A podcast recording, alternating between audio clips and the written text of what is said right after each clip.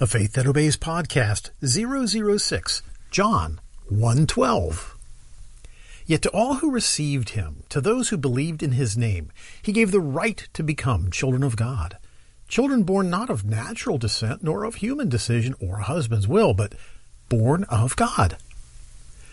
This passage of Scripture is used by the evangelical church to demonstrate that a person becomes a Christian when they accept Christ for the first time. A popular metaphorical formula was developed probably in the 60s to help people remember this plan of salvation. It reads like this Believe plus receive equals become. In other words, if you believe in Christ and you receive Christ, you become a Christian. The problem is, this formula is wrong. The verb is not become, it is gave. When you believe and receive, God gives you something. He gives you the right to become. We don't become anything upon our decision to receive the message with an open heart. While it may be true that God gives us a new gift, the right to become a child, this is not yet salvation. The problem with this form of teaching lies in the conclusion it offers. The conclusion the evangelical world presents is that a person is saved when they receive Christ. This is wrong. Dangerously wrong. When a person is taught they become a Christian when they first believe and receive, it sets them on a false path to heaven. Just think about it. If I follow this unbiblical practice and believe I am saved at the time of my acceptance, there's no point in a variety of other commands Jesus gave his disciples which always precede the forgiveness of sins. Because I believe I am already a Christian, what's the point of confession, repentance, and baptism? All of which precede the forgiveness of sins and the gift of the Holy Spirit when you look at those issues in the Bible. Following this incomplete pattern does not lead to salvation. Yet this pattern is presented, practiced, and promoted with vigor by most evangelicals today. It bears a striking resemblance to a pattern Jesus identified in his own ministry. Let's take a look. Matthew 7, 21 through 23. Not everyone who says to me, Lord, Lord, will enter the kingdom of heaven, but only he who does the will of my Father who's in heaven. Many will say to me on that day, Lord, Lord, do we not prophesy in your name and, and in your name drive out demons and perform many miracles? Then I will tell them plainly, I never knew you. Away from me, you evildoers. Wow, Jesus is addressing a problem regarding a particular group of people's understanding of the conversion process. Who are these people? Well, first, they call Jesus Lord no less than four times. They're sincere. They're doing really wonderful things in the name of Jesus. They're driving out demons, they're preaching in his name, and they're performing no small amount of miracles. He says they performed many miracles. We have no reason to believe that these things were not really happening.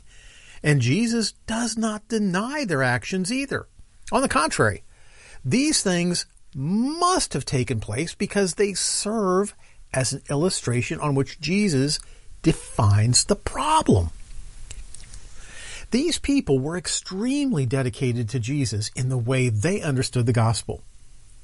These people possessed a, a, sacrificial heart, willing to serve Jesus. These people put their faith into action. They did what they believed was true, good, and right. They knew Jesus intimately. They, they probably even loved Jesus. Why else would they take on such an active ministry effort? Jesus tells us not everyone will enter the kingdom of heaven. And he uses this very sincere, very busy, very dedicated group of believers as a bad example. By today's standards, these people would be viewed as super Christians. They were doing a lot more than I'm doing for Christ. They're really quite amazing in their dedication and activity, but Jesus tells us they're lost. How can this be? Well, Jesus actually gives us the answer.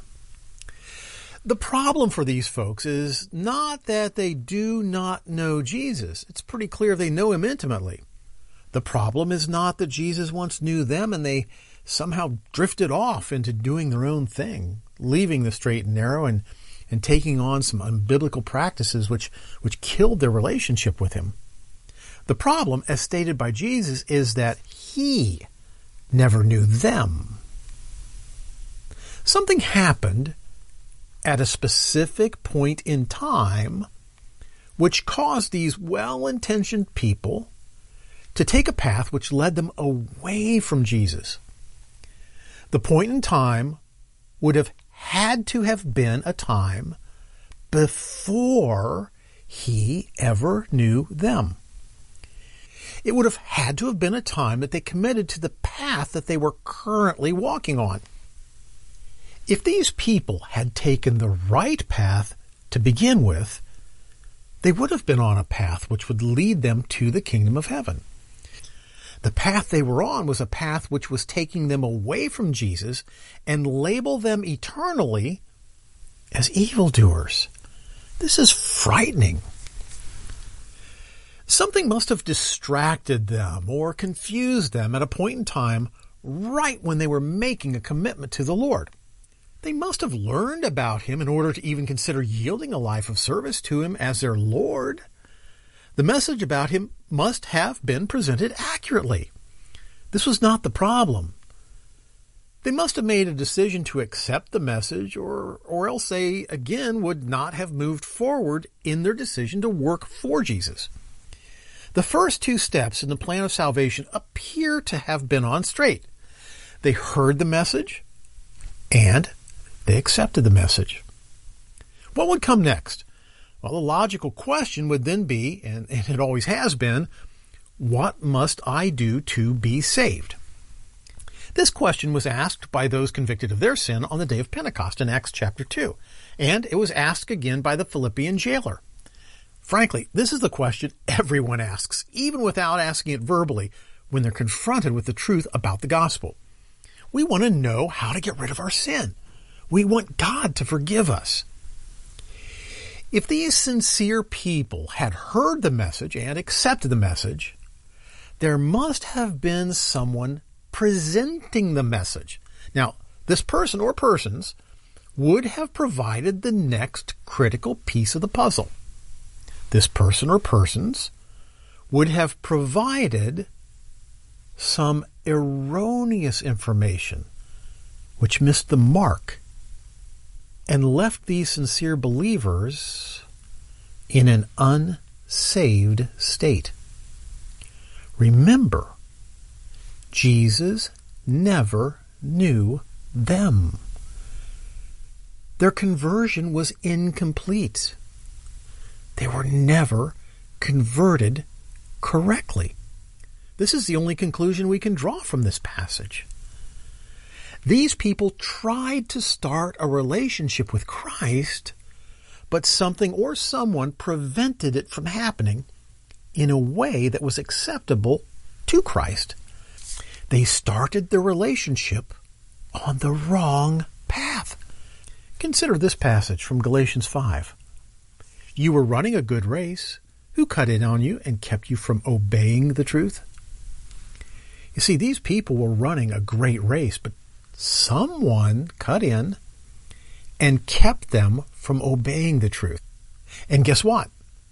That is exactly what Jesus identified as the problem back in our Matthew passage. Buried in the spiritual boasting and Jesus' criticism of their behavior is the reason he is rejecting them. He tells them they are not doing the will of the Father. They're not carrying out the Father's commands. The issue was that these people sincerely believed the gospel, accepted the gospel, but never obeyed the gospel in a manner that satisfied God. In John 14, verse 15 through 17, Jesus tells us that if we obey his command, God will give us the Holy Spirit. Let me read that for you. John 14, 15 through 17. If you love me, you will obey what I command. And I will ask the Father, and he will give you another counselor to be with you forever, the Spirit of truth. Since we know that God will not allow his Holy Spirit to indwell a filthy vessel, we must conclude that the forgiveness of our sins occurs prior to the Holy Spirit taking up residence in our lives. That point in time, as described by John 14, 15, is when we are obedient to Christ. If our friends from Matthew 7 had obeyed the gospel, Jesus would have known them. It was a promise in John 14.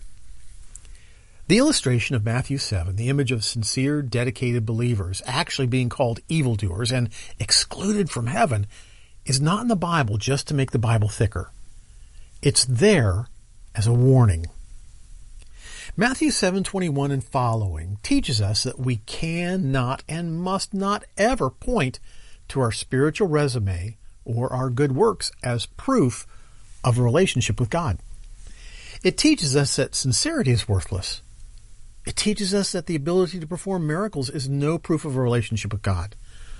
And most importantly, it shows us that a teaching like believe plus receive equals become is the exact same thing which led these people astray.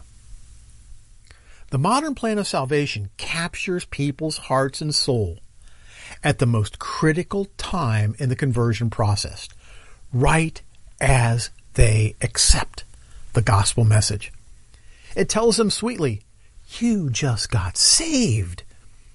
It sets them down on the wrong path, and on that path they will walk until someone steps in to correct them and help them get moving in a right direction with a faith that obeys the gospel.